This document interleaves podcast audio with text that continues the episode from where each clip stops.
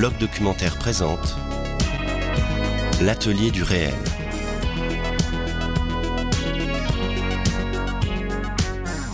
Bienvenue dans l'atelier du réel, le podcast du blog documentaire, un podcast en partenariat avec la SCAM qui vous invite à rentrer dans les coulisses du cinéma documentaire.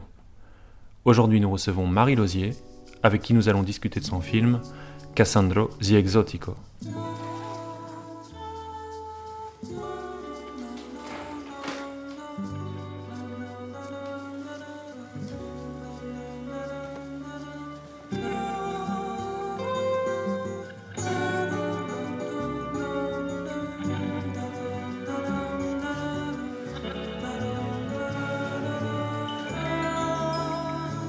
Bonjour Marie Lozier.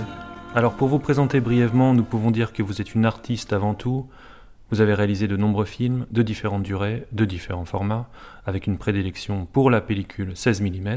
Vous avez étudié la littérature à l'université Nanterre avant d'étudier les beaux-arts à New York. Votre œuvre est constituée de nombreux portraits de cinéastes, de musiciens ou d'artistes, tels que, entre autres, Mike Cuchard ou Alan Vega. En 2011, vous réalisez un premier long métrage, The Ballad of Genesis and Lady J, qui dresse le portrait de Genesis Breyer P. Orridge et de sa compagne. Et en 2018, vous sortez le documentaire Cassandro the Exotico, un documentaire dans lequel vous faites le portrait d'un catcheur, une star parmi les exoticos, ces catcheurs travestis évoluant au sein du catch mexicain qui s'appelle là-bas la lucha libre. Un documentaire qui fait aujourd'hui partie du catalogue de la plateforme Les Yeux Doc. Allez, c'est parti, entrons sur le ring.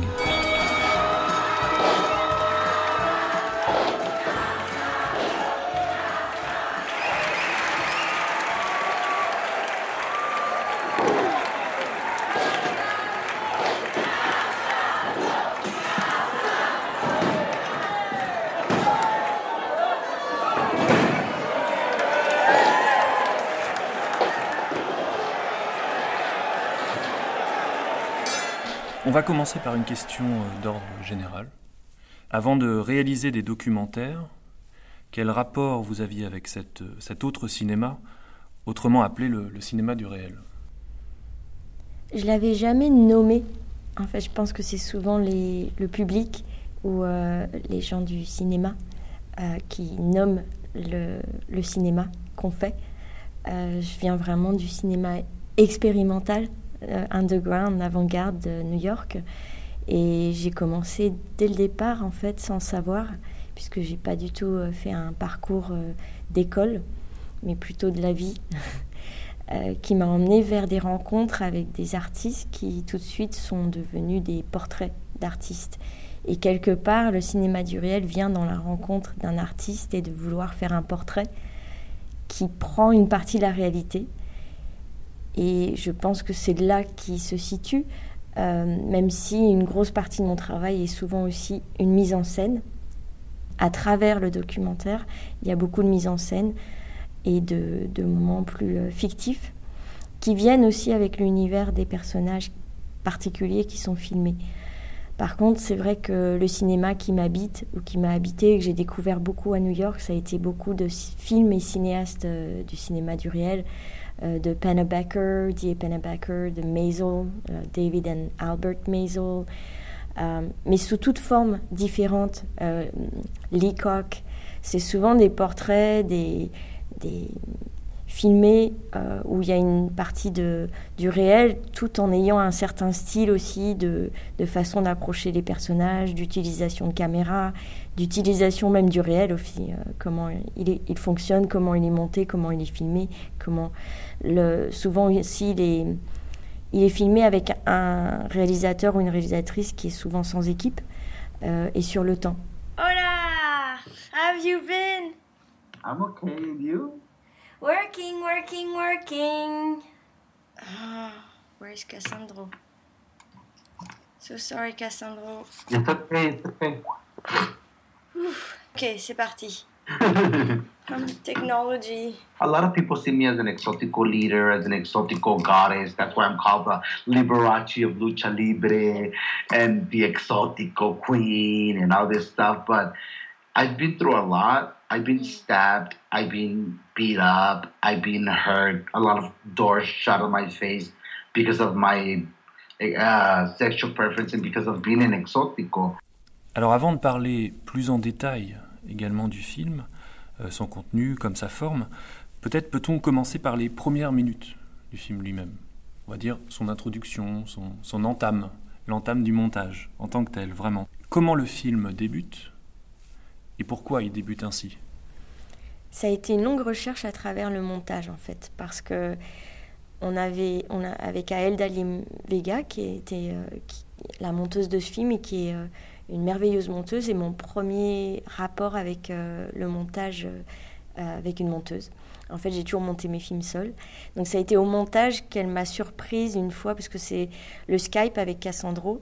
Ça a été un moment où j'avais filmé, pas du tout pour le film, mais pour enregistrer le son à une époque où j'étais à Paris et lui à El Paso et j'étais pas dans la capacité d'aller le voir et j'avais besoin de certaines réponses par rapport à sa vie pour euh, des spectacles un spectacle qu'on avait fait à la Fondation Cartier et pour aussi euh, faire des recherches de subventions. Et donc ce Skype avait été filmé juste pour moi comme trace en fait euh, de ce qu'il avait, du contenu de ce qu'il avait dit. Et puis je l'avais mis dans un, dossier, bien sûr, euh, à part. Et au moment du montage, j'étais à côté d'elle euh, tous les jours au montage. Puis un jour, je ne pouvais pas venir. Et en fait, elle a ressorti euh, ce qui était un peu mon dossier poubelle, c'est-à-dire les choses que je voulais pas mettre dans le film. Et bien sûr, elle a plongé dedans. Parce qu'en fait, le film, à un moment du montage, il était un peu bancal, dans le sens que Cassandro était tout seul. C'était un portrait où il manquait en fait sa place, son contenu savoir le situer pour qu'il ait en fait un, rapport à l'autre, au public, et que ça sorte pas de nulle part. Et en fait, le vrai rapport euh, à ce portrait, c'était le rapport qu'il a eu avec moi et comment on a construit le film à deux. D'où en fait le film commence par nous deux, euh, moi d'un côté du Skype et lui de l'autre, et qu'en fait il commence et il raconte toute sa vie en 1 minute 50, il dit tout ce qui lui est arrivé.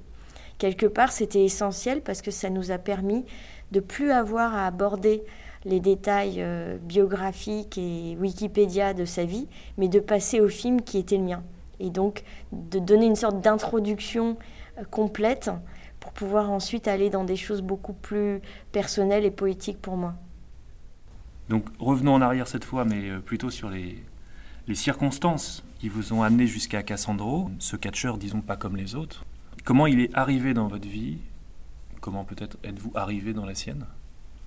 On est arrivé l'un dans l'autre euh, dans des vies bien loin et bien différentes, mais de façon très amicale et belle, euh, complètement par surprise, inattendue comme d'habitude. Et c'est les rencontres qui créent les films pour moi. Et c'est surtout euh, une sorte de lettre d'amour aussi à chaque fois. Faire un film, c'est aimer l'autre, essayer de donner le plus beau portrait possible de cet être vivant. Euh, qu'on rencontre par le cinéma. Et cette rencontre, elle s'est faite complètement par hasard parce que j'étais à Los Angeles lors d'une projection de mon premier long métrage, La balade de Genesis et les DJ.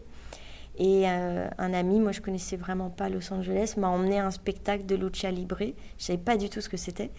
Euh, avec un mélange cabaret années 50. il m'a dit T'adoreras, Marie, c'est plein de costumes années 50 avec sorte un peu de freak show comme à la Todd Browning, mais avec la lucha libre. je me suis dit, c'est merveilleux. J'y suis allée et c'était effectivement complètement fou, très acrobatique, euh, plein de fiction. Je savais pas ce qui était vrai, ce qui n'était pas vrai, de mise en scène. Et on m'a emmené dans les coulisses de, de, ce spectacle, après le spectacle et pendant le spectacle, puisque c'était comme une arène, en fait, où il y a le spectacle en continu.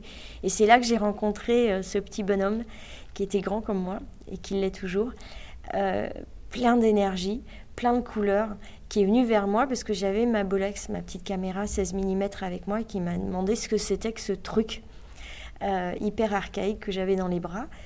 Et je lui ai raconté ce que c'était. Il m'a dit Fais ce que tu veux, filme, viens, suis-moi. Ça a été immédiat, la rencontre. Et il m'a présenté, en gros, euh, le groupe des luchadors qu'il avait entraîné, qu'il avait préparé pour ce spectacle. Et c'était lui, en fait, qui commandait dans le sens de tout ce qui était la mise en scène, tout ce qui était de la préparation, et qui avait aussi permis à ces luchadors de venir des États-Unis légalement, donc d'être payés ce qui est souvent rare pour des luchadors immigrés mexicains aux États-Unis. Donc il avait une très très grande force, je voyais qu'il avait une place dans le groupe particulière une sorte de mentor. Et la rencontre s'est faite comme ça. Mais j'habitais New York en fait pendant 25 ans, donc j'allais régulièrement à Mexico City parce que j'amenais des films français dans un festival qui s'appelait Distrital. Et euh, Cassandro est venu à un des moments où je venais présenter des films. Et on s'est retrouvés, on a passé une très très belle journée sur une barque le long d'un fleuve très particulier, c'est Michilta, où euh, il y a une île. Et dans cette île, il y a des arbres avec des poupées qui pendent. Et en fait, ce sont des poupées qui représentent l'âme des enfants morts dans ce lac, dans cette rivière. Donc c'était assez lourd comme lieu et en même temps très poétique parce que ça nous a permis de, s'ouvrir.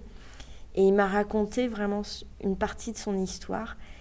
Et là, en fait, on s'est rendu compte tous les deux qu'on avait envie de se voir et de, je lui ai proposé qu'on fasse le film parce qu'il adorait être filmé, qu'il a l'habitude d'être sur scène, l'habitude d'être filmé. Mais d'un seul coup, c'était pas la même chose parce que c'était pas la télé. Moi, je suis artiste, donc c'était une autre façon d'approcher les choses. Et on s'est dit, ok, on fait un film. J'avais pas d'argent, je savais pas du tout comment j'allais faire, mais c'était pas grave, c'était une première rencontre. Et ça, ça nous a permis d'enclencher en fait le début du film où je suis allée à El Paso vivre chez lui pendant dix jours où j'ai enregistré des histoires, où j'ai vu comment il vivait, où il m'a emmené dans les lieux qu'il fréquentait, où il m'a montré son quotidien. Et c'est là que le film a commencé. Et il a duré euh, sept années en tout. Amigos, para mí es un verdadero placer y un honor tener en este programa experiencias a un compañero que estimo mucho y que es un gran luchador. Y le doy la más cordial bienvenida a Casandro. Gracias, Casandro, por acompañarnos para mí es un placer, muchas gracias por la invitación y aquí estoy para eh, darles mis experiencias.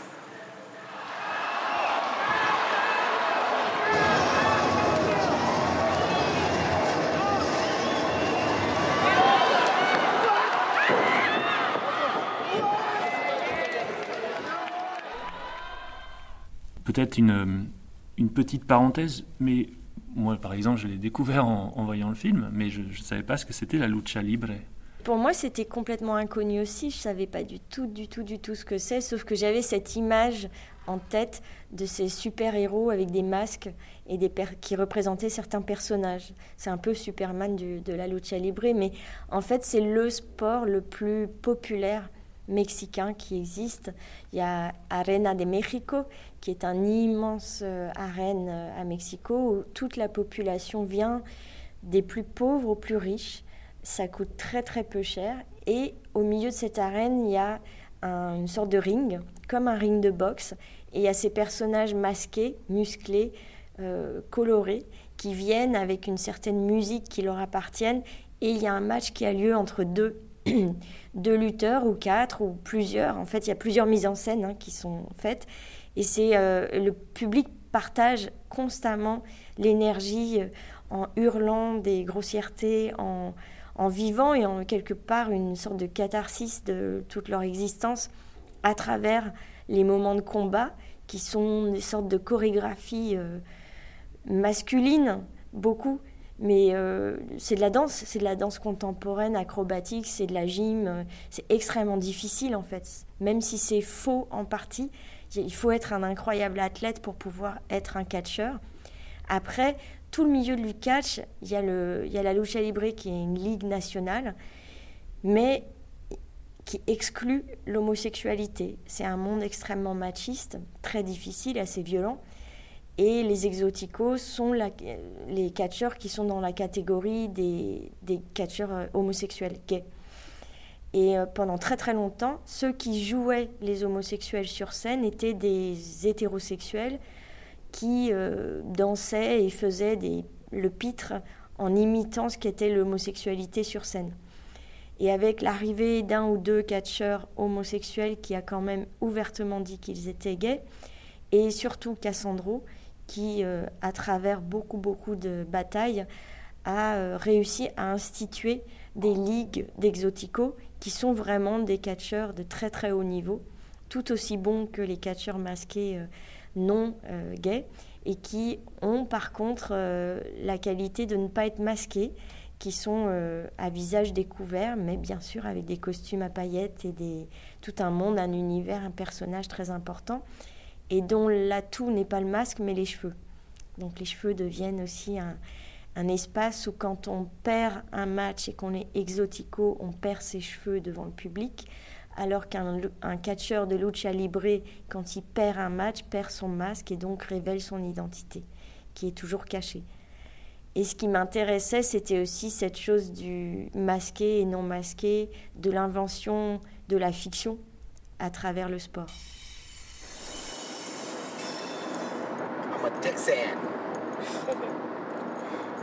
I'm a cowgirl. These boots were made for walking. This is where I started school in first grade. And this was my barrio. And this is where also my molestation and sexual abuse started in this yeah. house right here. We used to live in that house right there when I was seven, six, six and seven.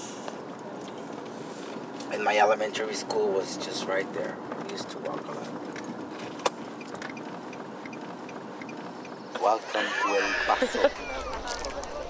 Il y a comme une, sorte de dualité dans presque tous les éléments du film.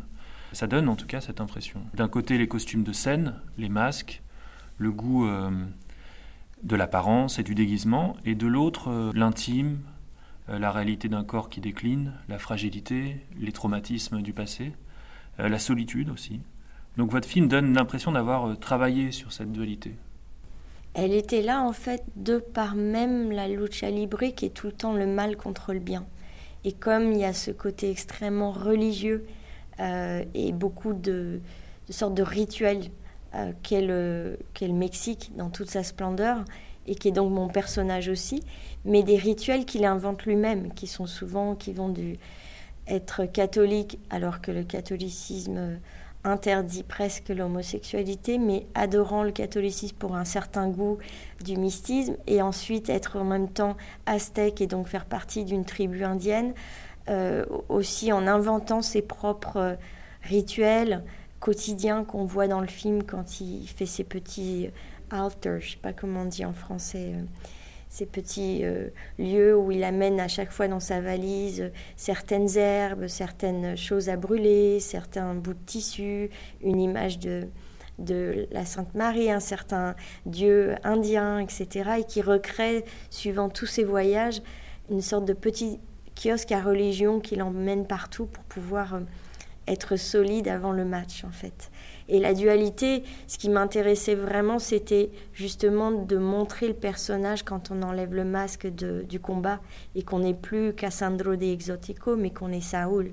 Ce qui a été la, plus, la partie la plus difficile en fait, parce que même si Cassandro a voulu faire le film et donc m'a donné euh, ouvertement, m'a fait confiance en fait, a ouvert la porte, il résistait énormément. Ça a été un combat pour moi aussi dans le sens qu'il a toujours été filmé pour YouTube, pour la télé, où il se met en scène, il est Cassandro, il donne seulement une seule image de lui.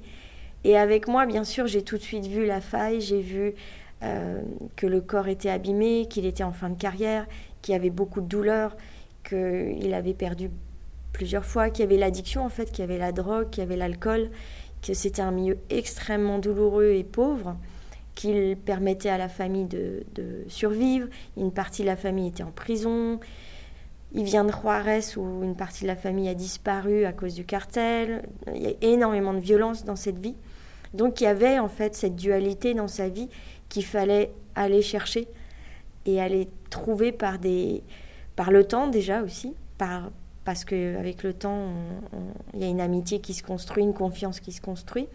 Et puis aussi le temps raconte l'histoire et euh, parfois aussi par une certaine euh, être aussi têtu que lui, être aussi euh, dur que lui parfois, et puis s'accrocher quoi, être aussi fou que lui parfois aussi pour rester dans le film parce que c'était absolument pas facile tout le temps. Et donc c'est un, un, portrait documentaire et dans un portrait on a forcément deux personnes, on a le modèle, ici c'est Cassandra, et le portraitiste, c'est-à-dire vous-même. Et quelle place dans le film vous avez voulu avoir parce qu'il y a la place que vous avez pendant le tournage, la relation que vous instaurez avec votre personnage, et puis finalement au montage, il faut faire des choix, apparaître ou euh, disparaître, être en voix off ou euh, entendre les questions, par exemple. Quelle place vous avez voulu avoir vraiment au montage, au film final? En fait, c'était pas aussi conscient que ça, parce que bien sûr, quand je filme, j'essayais d'être euh, d'être absolument absente pendant les moments où il parlait, de ne pas être dans l'image euh, pendant que je filmais. Mais en même temps, l'image, elle n'existe pas euh, sans mon rapport et mon, mon amitié avec Cassandro. Donc c'est une vraie relation d'amitié, c'est une relation de confiance qui s'est établie sur beaucoup d'années, beaucoup de travail. Et c'est vrai qu'au moment du montage, on avait essayé d'enlever énormément de ma présence pour pouvoir donner place à Cassandro. Mais c'était bancal en fait. D'un seul coup, il était encore plus seul face à lui-même. Et c'est parce qu'on a réussi à remettre des moments où je rigole ou des moments où on, est, on, se, on discute ou le Skype qu'en fait la relation elle est extrêmement importante pour le public pour pouvoir ensuite accrocher en fait et trouver sa place aussi par rapport au film et au personnage. Et quelque part, sans que je l'ai voulu, il y a un film qui s'est construit, je suis beaucoup plus présente que dans mes films précédents. On n'a pas toujours la réponse parce que c'est souvent beaucoup plus spontané et, ça vient de, du ventre plutôt que de la tête.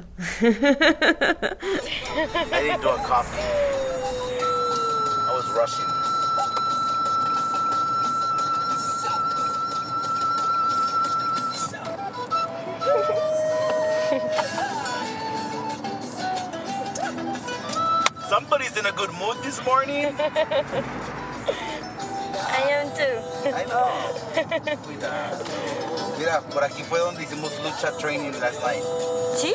Ah, acá en esta casa. Ah, ok. There's a backyard. Ajá.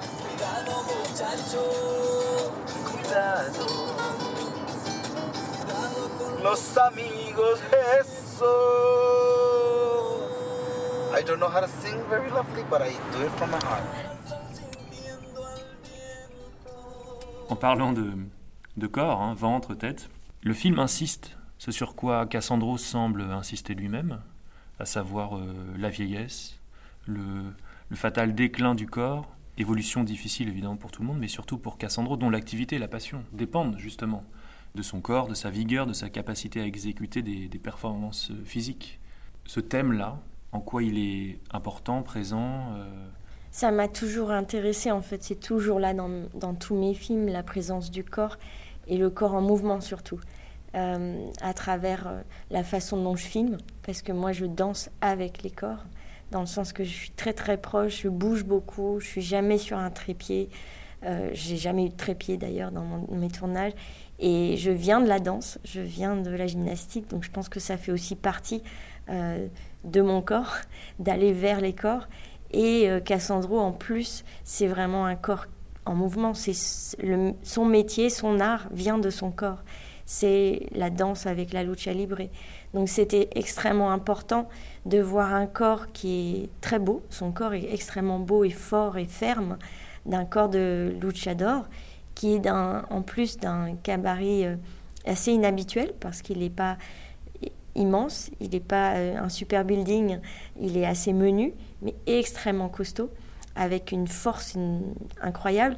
Et bien sûr, c'est un corps pour, particulièrement pour ce sport, et comme beaucoup de sports en fait, les, les gens euh, qui sont les artistes derrière finissent une carrière assez jeune, après deviennent euh, de gym, profs de tennis, à très haut niveau. Et pareil, la lucha libre, bien sûr, il y a un moment où le corps va plus pouvoir euh, continuer à sauter, il va décliner, et il décline, parce que euh, le corps peut pas suivre. Et c'est là que c'est douloureux pour la personne euh, concernée, Cassandro. Et en même temps, il y a cet amour d'être dans le... Comme un chanteur de rock, on aime bien être sur scène et être aimé, être applaudir, être acclamé, être voulu, être vu et continuer à exister en fait par la lumière du théâtre. Et quand on n'a plus son corps qui est dans les limelight, euh, on existe beaucoup moins, on n'existe presque plus euh, en soi. Donc c'est très important pour lui que son corps soit toujours sous les, feux de la caméra. sous les feux de la lumière. Et les, tout ce qui a été d'un corps abîmé, c'est aussi important. En sens qu'un corps qui décline ou un corps qui est abîmé, un corps qui a mal, c'est aussi beau à filmer.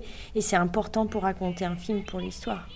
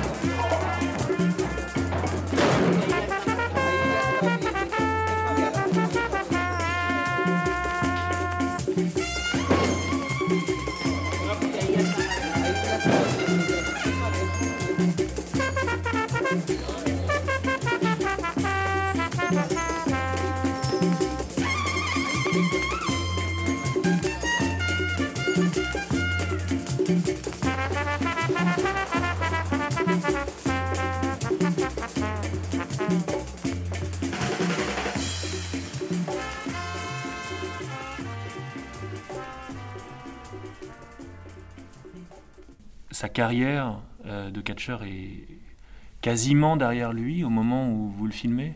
C'est un moment particulier où on a l'impression que le, glorieux passé de la jeunesse euh, euh, semble prendre plus de place dans le présent que son avenir, où on sent bien que c'est un peu difficile pour lui de l'imaginer ou de se projeter. Enfin, voilà. Ça aussi, c'est un moment de la vie, le déclin d'une carrière ou le déclin de la jeunesse qui vous intéressait au-delà du corps oui, parce que le déclin, euh, déjà c'est un peu pour moi le mythe américain. Moi qui ai habité à New York 25 ans, il y a, il y a cette chose de pouvoir se créer de rien, pouvoir devenir, et aussi, il y a, comme toujours, le déclin. Euh, et beaucoup des films que j'aime euh, ou avec lesquels j'ai constamment grandi, c'est souvent dans le déclin que c'est beau aussi, que ce soit même The Red Shoes, euh, tous les films où justement il y a une carrière qui va au sommet et qui ensuite il y a un déclin total, ou Fedora, enfin les films de Billy Wilder. Euh, euh, tous les films qui m'intéressent, il y a aussi ce déclin, le côté le mal et le bon. ça, ça crée une tension et ça permet du cinéma. En fait, ça permet de raconter des vies. parce que si tout est beau et tout est parfait, il n'y a pas grand-chose d'autres à raconter ou à montrer, ce qui est déjà très bien. Hein, mais c'est vrai que c'est un moment particulier où il y a une tension et quelque chose à avoir et à, trouver au bon moment. Et les déclins, non pas que je suis à la recherche du déclin, mais la rencontre s'est faite à ce moment-là. Donc c'était aussi, j'ai senti qu'il y avait un film à faire. Et que ça permettait aussi à Cassandro de faire un film au moment où il avait encore quelque chose de très beau à montrer et aussi le déclin pour raconter sa vie en fait et puis après repartir vers, euh, vers la suite. Donc la, suite où on, voit justement vers la fin Cassandro qui, euh, qui semble, en tout cas euh, au moment du film, quasi retiré du monde et des, des, compétitions, du, du catch. Hein. Je ne parle pas de retirer du monde réel, mais en tout cas de retirer un tout petit peu de la, de la lucha libre. Et il commence à donner un cours, en tout cas à peut-être des cours, vous avez filmé un cours, euh, au fond, à transmettre son art du catch. Donc c'est intéressant parce qu'il est à l'âge où il se tourne vers les plus jeunes pour pratiquer ou pour favoriser une certaine transmission. Bah, ça c'est beau et c'est quelque chose qui lui tient à cœur et comme beaucoup d'artistes, à un moment on n'arrive plus à faire ce qu'on fait et ce pourquoi on est peut-être né pour. Il y a un moment où il faut le donner aux autres d'une autre façon, donc la transmission permet de continuer aussi son art. Et d'une autre manière aussi, Cassandro est dans un milieu, euh, là où il vit, El Paso, sa famille, les, les catcheurs, dans une très très grande. Euh, un niveau de vie assez pauvre, hein, une grande pauvreté quand même. Donc aussi donner des cours, créer une école de lucha libre et une façon de continuer euh, à, en vivre d'une autre façon aussi. Il a aussi passé des concours pour être masseur parce que beaucoup des catcheurs ont aussi cette qualité de savoir et de connaître le corps et de pouvoir donc euh, aider par le massage le rétablissement ou l'entretien du corps pour d'autres catcheurs. Donc il y a, ce passage-là qu'on voit justement où il entraîne les jeunes et leur montre jusqu'où aller, qui est assez fort. Puis il y a une école euh, sur laquelle on a filmé où on voit les enfants aussi qui jouent. Donc ça c'est lui qui aussi met en place des tournants, des tournements. Donc qui met en place des moments de catch. et ça il, en crée plusieurs. Donc il continue dans le même milieu à entretenir une autre façon d'apporter et d'approcher le, le catch en fait. My teacher always tell me, look, Saul, I don't know when the hell you're gonna learn that you're already done. You're already Cassandra. People just love you for what you are. Why do you continue to do all this crazy shit to prove to somebody? Why do you compete with the new crybabies that are coming up? And my teacher has a point because he said, Lucha Libre is not a business no more for you. You're the doctor's business now. I'm like, yeah, that's true. I've thought about retiring, but not now. It's not my time. My body tells me it's time, but my ego tells me I can still go. Alors parlons euh, de l'esthétique du film. Euh, comment vous définiriez votre style de réalisation, peut-être en général, mais avec ce film-là? Votre travail sur l'image, notamment, vous filmez en, 16 mm, on sent que c'est euh, très important pour vous. Voilà, qu'est-ce que vous pouvez nous dire sur votre style? C'est du collage c'est une façon d'apporter, d'approcher l'image, souvent qui collage le documentaire, la fiction, le portrait, l'animation, les effets spéciaux en caméra, une autre façon de reconstruire l'idée du portrait. En fait, donc c'est pas une chose finie, mais qui est constamment en mouvement et qui permet, en tout cas pour moi, de me surprendre et de me créer du plaisir et de me créer des surprises pour pouvoir avoir le désir de continuer. Après, le définir, c'est difficile. Je pense que souvent, c'est les autres qui définissent le travail pour nous, plus que moi. Et chaque film aussi est une autre aventure, euh, parfois sans aucun, aucun budget, parfois un petit peu plus. Donc aussi, l'esthétique du film va changer ou va avoir un autre, euh, un autre euh, regard et un autre aussi façon d'être montré ou d'être vu, parce que j'ai fait plein de films qui n'ont jamais été montrés, par exemple, et c'est souvent le, long métrage qui est présenté plutôt que les courts, par exemple, alors que le court métrage, j'adore. Et c'est vrai que j'ai toujours tourné en 16 mm, mais je pense que ça, c'est souvent une question compliquée, je trouve, aujourd'hui à répondre, parce que on ne demande jamais à un peintre pourquoi il peint à l'huile et pas à l'aquarelle, pourquoi il utilise telle ou telle céramique et pas une autre c'est un choix en fait euh, très important par rapport à la fabrication et au corps. Parce que filmer, j'aime cadrer, j'aime être derrière la caméra, sinon je ne sais pas du tout avoir un rapport avec l'autre et comment être proche de l'autre. Parce qu'avec la caméra, j'ai l'impression d'être dans l'image, de, de faire partie aussi physiquement du tournage. Aussi, il y a ce côté où j'ai l'œil qui est coincé dans, dans, dans le viseur, dans la cellule. Donc j'ai rien d'autre pour me détourner de l'image. Je suis perdue dans le cadre, je suis dans le film. Il n'y a rien autour qui m'enlève du, film. Ce qui fait que souvent je tombe ou euh, je, fais des flous. Enfin, il y a des erreurs aussi qui se font puisque je suis souvent seule pour tourner. Et le, 16 mm me permet, c'est un langage aussi de par la caméra que j'ai eue qui est d'un certain poids, qui, est 3,5 kg. J'arrive pas trop à tenir une caméra plus lourde que ça. Alors il y a des super caméras vidéo plus légères et j'ai tourné une partie d'ailleurs euh, de Cassandro avec des moments en vidéo qui m'ont permis de faire certains plans que je n'arrivais pas à faire en 16 mm à cause de la rapidité du catch, certaines choses que je n'arrivais pas à voir. Et puis aussi parce qu'il y avait des problèmes économiques, hein, il faut le dire franchement. Mais en 16 mm, ce qui est beau pour moi, c'est qu'il y a le mystère. On filme, on voit pas le résultat.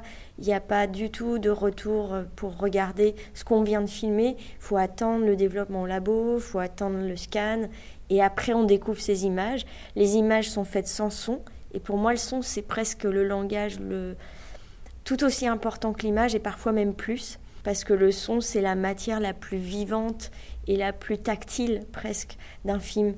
Et la création sonore du non-synchro et parfois du synchro donne un imaginaire, pour moi en tout cas, la création immense entre le bruitage, euh, les, histoires enregistrées, les interviews, les sons enregistrés sur place, les musiques euh, et tout ce qui va avec le montage qui est quand même un travail de dentelle énorme, une sorte d'orchestration en fait du son et de l'image.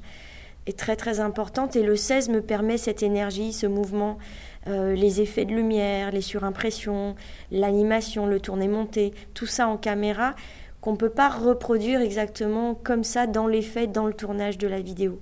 Et pour moi, c'est essentiel par rapport à l'excitation, le plaisir et euh, l'inspiration au moment du tournage. Puis c'est beau le 16, c'est beau la, pellicule. Pour moi, j'ai grandi avec le cinéma en pellicule et euh, ça me tient à cœur comme, euh, comme tout.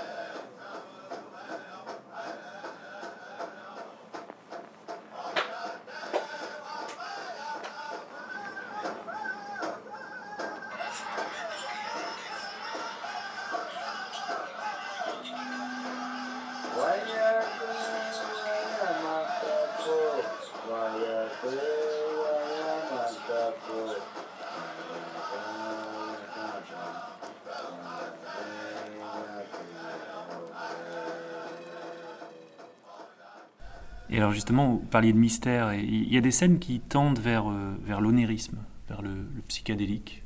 Je pense par exemple à ce moment, euh, vers le début du film, hein, où on voit en surimpression le visage de, de Cassandro et des feux d'artifice. Mais c'est pas le seul moment, c'est un exemple parmi d'autres.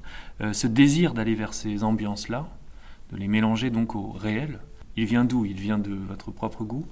Il vient peut-être de l'influence du Mexique par rapport à ce film, ou alors de, Cassandro lui-même, de, sa personnalité? Il vient complètement de moi. il a toujours été dans ma tête euh, comme ça, souvent pour, euh, parce que je viens des beaux-arts, donc plus de la peinture. Euh, y ça vient souvent donc, de la photo, de la peinture, euh, de certains films aussi particuliers comme le film muet ou le film d'avant-garde, avec l'utilisation, je pense par exemple, vous parlez d'une surimpression, il y a le feu d'artifice et Cassandro, tout ce cinéma qui existe, qui est euh, euh, du début du cinéma en fait, le cinéma muet qui est complètement fou. par exemple, même Kenneth Anger, Jonas Mekas, tous ces Jack Smith, tous ces cinéastes dont l'image est de la peinture. Euh, j'y pense tout le temps. J'arrive pas à voir un personnage sans lui donner euh, une vie euh, supplémentaire de par la couleur, de par ce qu'on peut lui apporter. Et les émotions, je trouve parfois, sont plus fortes à exprimer de par l'image que par une explication pour parler d'un moment précis d'émotion du personnage. Ce qui est le cas dans ce moment onirique avec Cassandro, justement, avec les feux d'artifice. Et la musique aussi est très importante dans le film. Elle semble l'être déjà pour Cassandro dans sa propre vie. Les chansons qu'il chante sont assez nombreuses. Comment vous avez travaillé sur, euh, sur l'insertion de ces chansons, ces musiques dans le film? Est-ce qu'il y a des échos euh, entre les paroles des chansons et les thématiques qui sont, qui sont dans le film? Oui, la musique c'est toujours important dans tous mes films. Ça c'est vraiment une des grandes. Même souvent, je fais des films sur des musiciens. Donc, ça va loin par rapport au son et à la musique et à la construction sonore. Pour Cassandro, ce qui était très beau, c'est d'être toujours aussi fidèle euh, au personnage, au portrait, donc à la musique qu'il écoute, la musique qui l'entoure et ce qu'il aime particulièrement, qui ne veut pas dire que c'est ce que j'aime moi, mais qu'il l'habite. Donc il a toujours la même musique quand il rentre sur scène, cette musique qu'on a dans le film régulièrement et les chansons qu'il chante constamment dans sa voiture ou qu'il met, qui sont importantes parce que ça le rend extrêmement joyeux ou triste et ça définit le personnage. Après, quand on tourne, il y a des moments où on tourne et il y a la musique qui est déjà là, même s'il parle ou s'il y a une action, donc il y a ce, son-là qui est enregistré. Et puis, il y a les quelques musiques que je rajoute, qui sont des musiques qui, moi, me parlent, mais qui sont dans un registre euh, proche de ce que j'aurais pu mettre ou ce que Cassandro aurait aimé écouter ou ce que j'ai pu sentir dans l'endroit où j'étais. Après, par exemple, il y a aussi des musiques qui me sont complètement propres à moi-même et mes goûts euh, personnels que Cassandro ne connaît absolument pas, comme par exemple la chanson d'Alan Vega sur le moment des X-rays euh, qu'on voit. Euh, Ça, c'est Alan Vega, c'est un, musicien, un artiste que j'ai très bien connu, sur qui j'ai fait un film. C'est une musique et une chanson que j'adore, qui aussi, quelque part, coupe et casse ce qu'on attend ou ce que attend euh, le film ou Cassandro par rapport à, la musique ou le monde qui l'entoure. Et moi, j'adore faire des, cassures, en fait, ou des moments d'énergie pure, comme euh, je trouve que le, le punk ou le rock, par exemple, peut, ou le, bon, en tout cas là c'était le cas, euh, peut amener une émotion, une sorte de violence aussi, d'émotion, une émotion entière que par la musique, qui dit beaucoup d'autres choses en fait.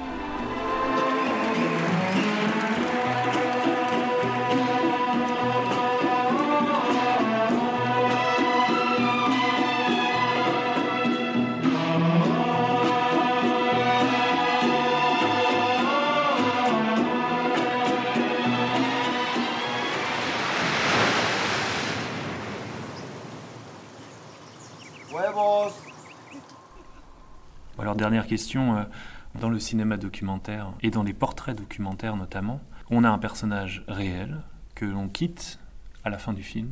Néanmoins, il continue sa vie.